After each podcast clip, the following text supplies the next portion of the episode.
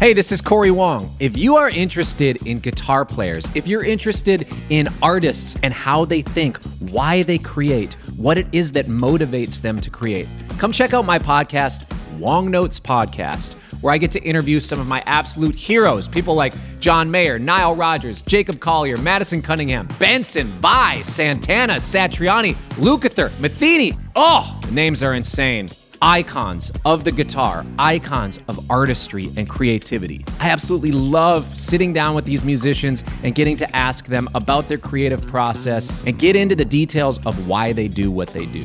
Check it out, Wong Notes. Listen now wherever you get podcasts.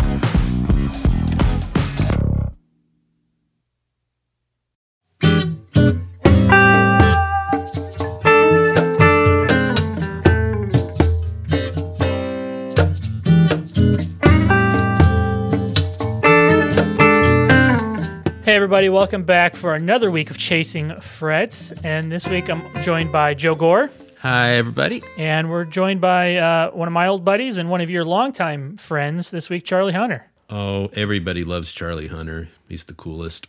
Yeah. So, how far? Tell me about uh, when you first kind of showed up on, uh, when he first kind of showed up on your radar in San Francisco.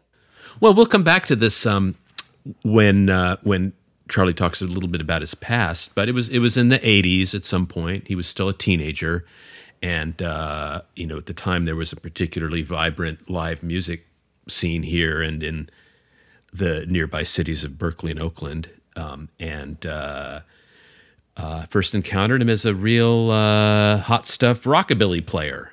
You know, you know, obviously a really talented kid, but playing in a, a style he had heard before. And within a couple of years, he would just morphed into what we think of as Charlie Hunter, with his you know amazing funky touch and his incredible polyphony with the simultaneous chords and bass lines and melodies. And uh, wow, I don't know that I've ever seen someone explode in their ability and concept as quickly as uh, Charlie did. Yeah, and that's what we're going to talk about today is kind of the roots of his technique and how it's evolved. And just hearing him talk about moving from six string to seven string to eight string to seven string to six string over the course of his career and how those tunings have kind of worked in and out of themselves was was really interesting. Really interesting. Yeah, he's he's you know it seems like Charlie is just the very much the uh, lifelong student, and is always experimenting and questioning and changing his techniques. It's not like he devised you know the eight string simultaneous guitar and bass technique and said there I've nailed it I'll do this for the rest of my life. Yeah. he's always uh, poking and prodding and trying new things. So Charlie's going to be our guest this week. If you want to hit us up, you can reach us at chasingfrets at premierguitar.com with any questions or comments. So let's uh, let's hop right into this first episode with Charlie Hunter.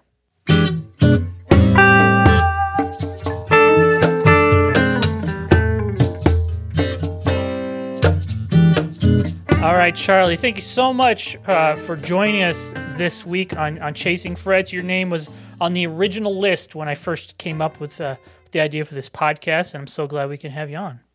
Oh damn! Thanks for having me. Well, you guys are are homies, so this is going to be super fun. Wow, this will be great. So, the one thing, ever since I first saw you in a guitar magazine and then heard you play, the question that immediately pops in mind is how does he do that? And and is that a guitar? That's the second question I, that popped into my mind as a young teenager. And the one thing I wanted to ask you is kind of about the roots of your technique and how you first kind of developed your own uh, finger style. Your fingers, your, your way. Was there influences you had as as a young? You tried to emulate, and kind of as a side version of that, ended up on your own style.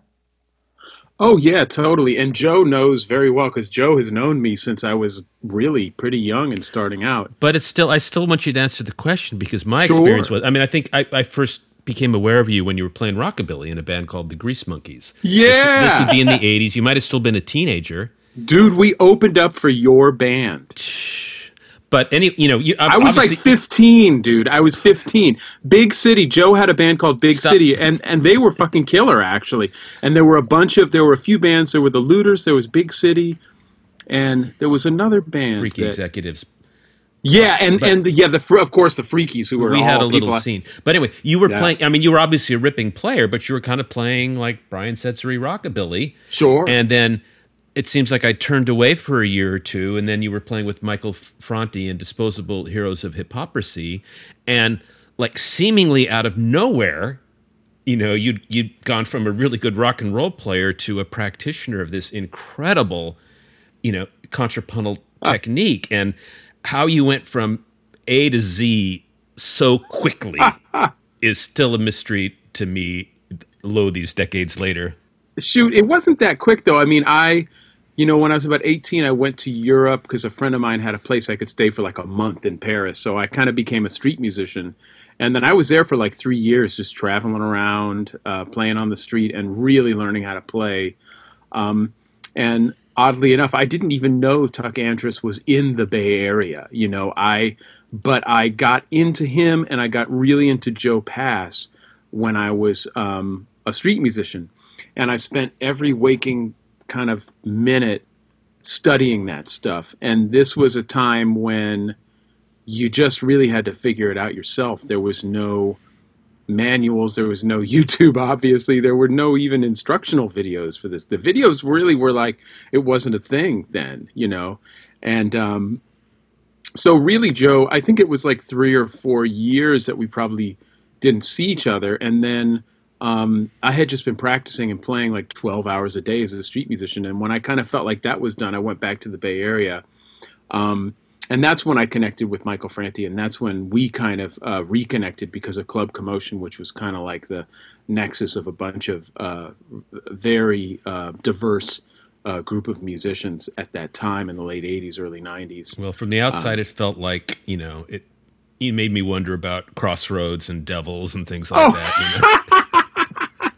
no devils, man. I tried selling, but they weren't buying. They're like, no, no, we're we're all filled up, man. We're all filled up. You know, too many too many people from the Nixon administration, I guess, uh, at that time. But um, but no, honestly, um, yeah. I, I mean, to answer Jason's question, really, a lot of um, Tuck Andress, a lot of Joe Pass, and and honestly, the music that I I grew up with because of my mom, because she was a big part of that whole Greenwich Village uh, folk revival thing. We had she had all the records. Growing up was you know my house was just filled with you know Robert Johnson and to to you know speak of the devil quote unquote boom. Uh, and um, you know Lead Belly, Blind Blake, Elizabeth Cotten. That music was just going on around the clock. And she would also take me to see, you know, people like Sonny Terry Brown and McGee and John Lee Hooker and things like that. So there's a lot of uh, that technical thing in my playing, even though it may not seem like it. Um, but yeah, I mean, I just came up checking that stuff out, and and that's kind of where it started, I guess. Where did the the step to go to a more extended range guitar come from? Well, you know, I got back from Europe and I was working at Subway Guitars in Berkeley um, with Michael Franti and Alvin Youngblood Hart and uh, Alex Skolnick. They were all worked there too at the same time. Yep, we all worked there and uh, this guy Jorg Kulo. I don't remember if you remember Jorg, but I um, him, but I sure remember those other guys. Yep, you do. Well, he worked for Fat Dog for a while, and he actually took an old Vega archtop that was affordable for me at the time, and he turned it into a seven string because it had a pretty wide neck, and um, and then I just figured it out from there. You know, I was just really, con- I mean, I just was like crazily. I, I honestly had no life other than working whatever job I had and practicing as many hours a day as possible. Um, and there weren't enough hours in the day, you know, and I was so into it and so into trying to learn all this stuff. And, and also, again, I mean, this is like the late 80s. There's, there were so little um, resources, so few resources. And um, and I just was not I was not a, uh, on the school track either. It may have been easier if I had gone to school. Um, but I imagine if I did, I probably wouldn't have come up with such a weird kind of concept too, you know. And what was this also the era where you kind of started to experiment with non-standard tunings? Yeah, I mean, the tuning I had on the seven string was kind of standard. I think I was like an E tuning with a low A string, kind of what George Van Eps was doing. Um, and, Lenny and then Breau when I had too, Ralph, right? no- What's I think that? Lenny Breau had that too, low A. Lenny Breau had a high A right, string, right. actually. Yeah, yeah. So his Um, and my life would have been a lot easier if I had gone that route because anytime you introduce low end to something, you're dealing with an exponential amount of trouble and, and scale length and all these things. But when uh, Ralph Novak um, made me this eight string, then I went to that EAD ADGBE tuning. And um, and I struggled with that for a good, I don't know, probably 10 years. And then i moved on to like a seven string again with a different tuning. And I, I, kept doing different tunings to kind of find what the you know the evolution has just always been like okay well now i'm doing this kind of stuff. And there's a lot of tricky shit going on. I, I need to figure out what this instrument actually does. Like it, okay i can do these fancy fast tempo jazz bass lines and things on top um, but it wasn't always fantastic. At least to me, it wasn't really what the instrument wanted to do. So it's taken me, you know, 20 years or something to kind of try to figure out more what it wants to do. Do you have a go-to tuning these days? Yeah. Um, I mean, I'm playing in this thing I call the Big Six, which um, I think the last time uh, Jason saw me, maybe it's what I was playing. I think so, yeah. But yeah, but it's basically like the lower three strings of a bass and the ADG from a guitar, and depending upon the instrument. Uh, this I'm actually affiliated with this company now, Hybrid Guitars. We're actually making really fucking great instruments that are kind of pretty affordable for for what they are. But we have two models. One is 28 inches to 25 and a half, and that one I will either tune G, C, F, C, F, B flat, or that same thing a half step down, depending upon what what I'm doing at the time. Um, and the uh, other one is 30 inches to 27, and I'll either tune that to EAD, ADG, or one half step above that. Um, so yeah, I mean that's that's kind of what I've been been playing. I I don't really play the seven string anymore. So I'm sorry. So you're playing a six string instrument? Yeah. Oh well, I I, I should mention that um, just this you know, Charlie just shared with us some tracks in progress from his upcoming album, and I I've only I only heard them a couple hours ago, and man, I'm still buzzing. This stuff is is oh, get out of here! It's so well. It's it's got you know the it's you know Charlie's always been a you know a you know drop dead virtuoso, but this is um uh I guess it's a record of Charlie Payton songs. Do you, are you a Payton man or a Patton man? Patton, okay. Patton. I mean, that's the only way I know. I maybe I, I have heard wrong. some scholars say he probably pronounced it Peyton, but but I don't know. Okay, um, shit. But uh, it's it's it's, it's an entire album of, of Charlie Patton songs, the great primal, you know, Delta yeah. blues figure. Yeah. And you're using a language that on the surface of it is very simple, very gut bucket. Uh, you know, the bass lines tend to be pretty, you know, you know, primitive and almost washtub bassy, you know. It's not Yeah. that it's not that like fast moving counterpoint, but holy cannoli, the you know, the the detail work, you know, the the, the way Well, you can play man. soul so soulfully and expressively while holding down the bass. And the one that blows my mind the most, I think the track was I'm thinking it's Miss, Mississippi Bullweevil Blues Oh yeah. where you're putting the, basses right on the one, really tight, and everything on the upper strings is so far behind the beat. You know, it Oh, sounds shit. like it's, it's greased, and how you can be playing this metronomic time, you know, with your thumb and laying so far back and funky with the upper notes. I don't know how your brain processes Oh, that. dude, thank you. I mean, it just it- all that just comes to the drumming thing, and I'm not even really thinking of it so much that way. I think you know, being from the Bay Area, I'm just eternally trying not to rush. You know what I mean? Especially for that East Bay vibe, eternally trying not to rush. You know, so that's kind of where all that came from. I think. It's it's it's it's heavy stuff, and it's um Oh, it's an interesting. man. Well, we've heard we uh, you shared um uh you shared five tracks. Well, what does the album have a title, a release date, anything you can tell us? Yeah, I mean, I'm hope I'm just the guy who's mixing it is this guy down in High Point, which is just 20 minutes from me, and he just had some flooding issues, so I have to not he. I think in his church or something, so we have to go, and uh, that kind of messed the schedule up a little bit. But um, I'm hoping in another week or something to have it done, and it's nine tunes total. It's called Patton in Percussion, because I just I had I was at home like everyone else, and I don't know.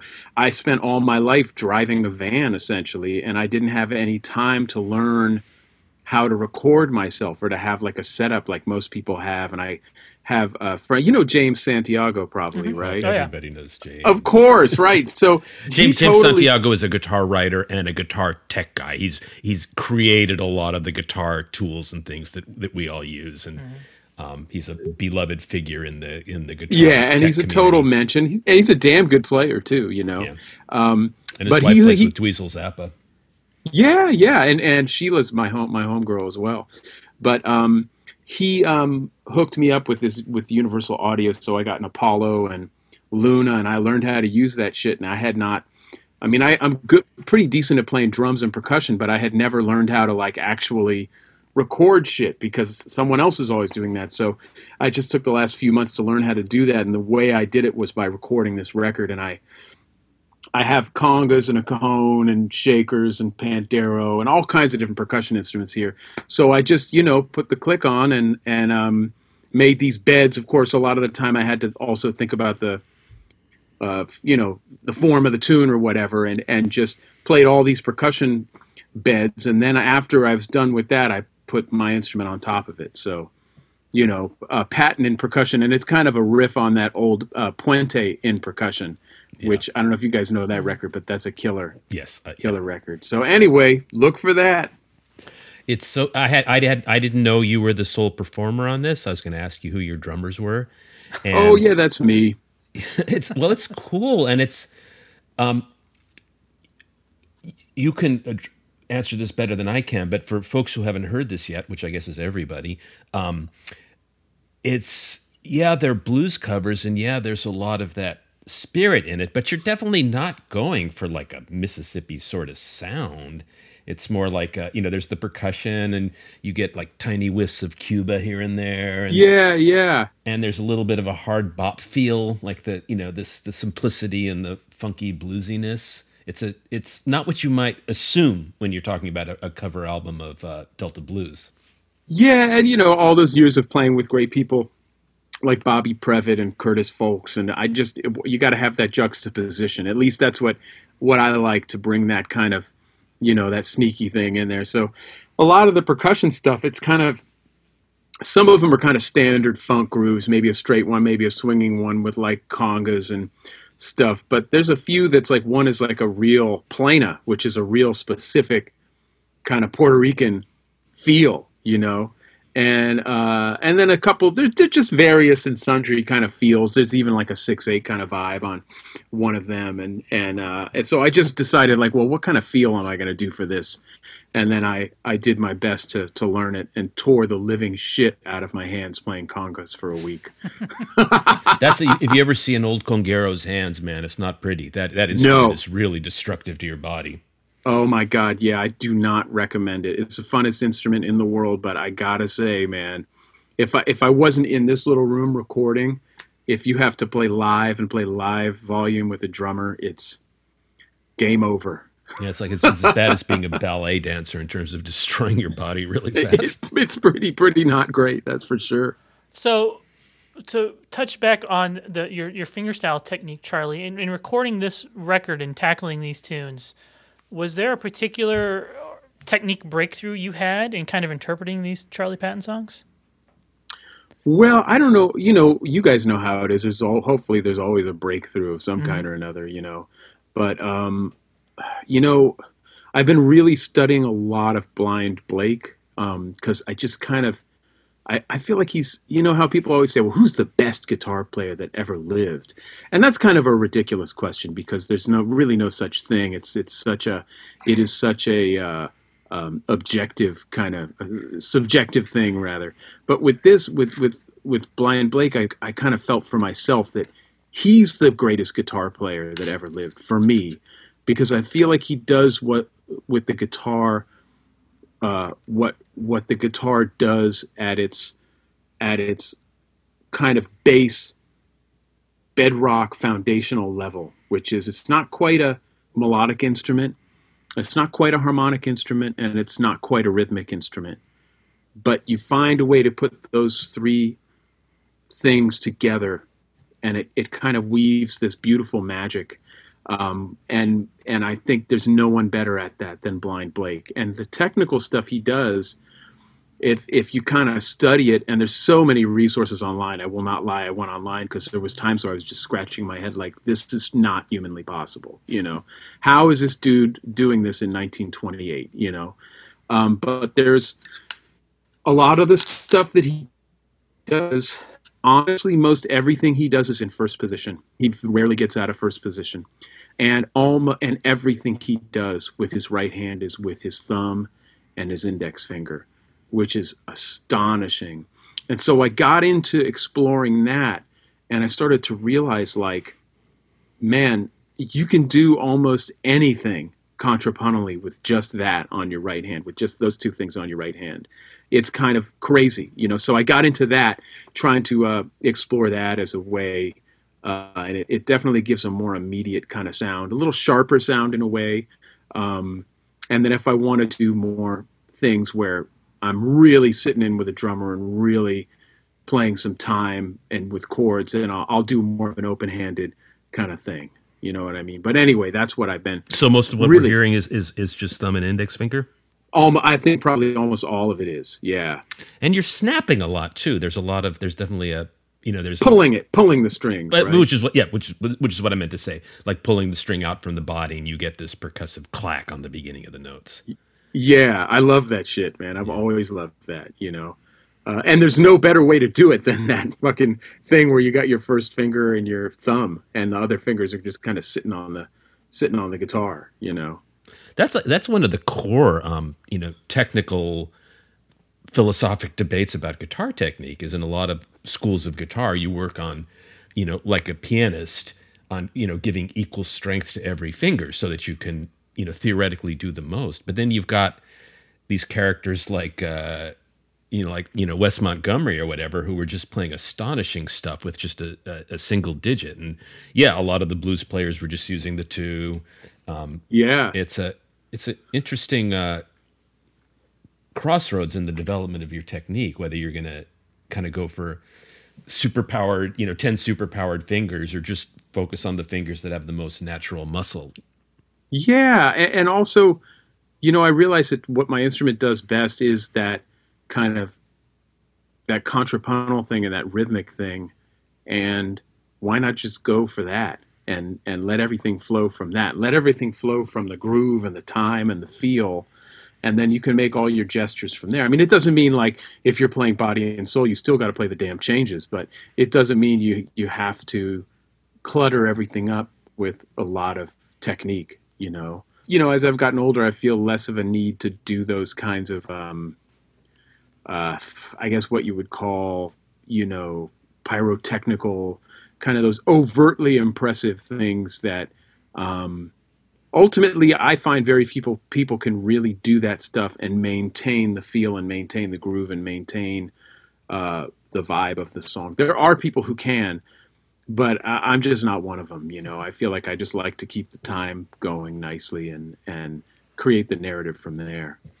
Uh, one thing, one thing that sets your polyphonic playing apart from you know some of your jazz predecessors who did do it. You mentioned you mentioned you know Tuck Andress and Joe Pass, and you know I was a Ted Greene student when I was a kid, and he Woo! was he was doing that stuff. But you know, but they they were definitely spinning simultaneous bass lines and and harmonic and melodic things. But uh, it seems like you, I'm not aware of anyone before you who went so far in separating the two voices you know, when is not to take anything away from any of those players, Ooh, but you know, no. when Joe Pass, Pass does that, it's you know he's doing this on the guitar strings and doing this on another guitar strings, and it sounds sort of like two guitars playing independent lines, but not so much like two instruments mm, playing mm. independent lines because your you know, your bass tone tends to be really distinct from your treble tone.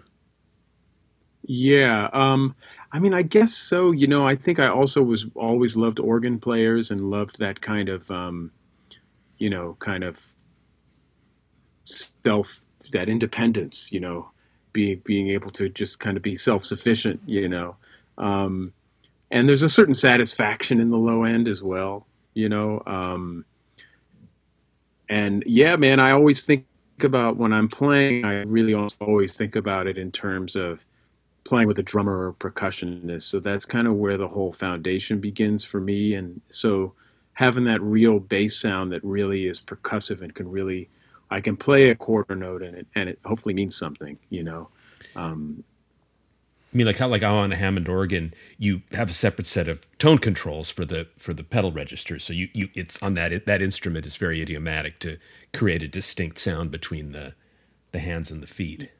Yeah, and and I've been this is going to sound crazy, but I've actually been playing drums in a in an organ trio, and this kid, a local guy named Sam Fribush, is a killer organ player, and I've actually this is the first time I've had a chance to actually see that shit up close and what they're really doing, like in a more intimate way, and it's really a trip because you know, like you said, they have everything divided. The upper manual generally they're playing chords. The lower manual they're playing most of the bass lines, especially if they're tricky there, but they do a thing if they're not playing the pedals to play actual tones, they pop a note. Generally one of the black keys. They'll pop it very lightly, but if you don't pop it at the same time you're playing your left hand, you don't get that oomph in the bass. And when I'm playing drums, if he stops doing that, it's like the whole thing disappears, you know. Hmm. It's a trip. Wow. I remember you telling me years ago that uh, Larry Young was a big influence on you early on yeah, huge. Great organ player, and also because at that time I had just picked up this eight string, and uh, our mutual friend John Schott told me, "Hey, have you ever heard of Larry Young?" And I'm like, "No, I never. I've never heard of him before." So he's like, "Well, check these records." So I got the records, and I was like, "Okay, well, this is a good place to start because, I, you know, I fancied myself a real." Uh, it, you know, I fancied myself a jazz musician, so let me let me dig into this stuff at, at the time, and it was it was really hard. It really kicked my ass, but Unity, Unity, yep, yeah, and and that also that one um, is a Grant Green record talking about called Talking About that's got a bunch of really cool. It's got Elvin Jones on it, you know. Mm-hmm. So to wrap up this episode, uh, Charlie, if if you were to have a, a guitar student who's pretty proficient with pick style or maybe even hybrid picking and they wanted to just drop the pick altogether. What are some ideas or concepts you'd point them to focus on to get that real solid contrapuntal fingerstyle technique together? Well, Joe's smiling because he knows what I'm going to say, I think. Um, I would say to really invest in playing some drums or percussion instruments. Like, really invest in that. Even if it's just playing a, sh- a simple egg shaker to a metronome or to a, a record or something like that.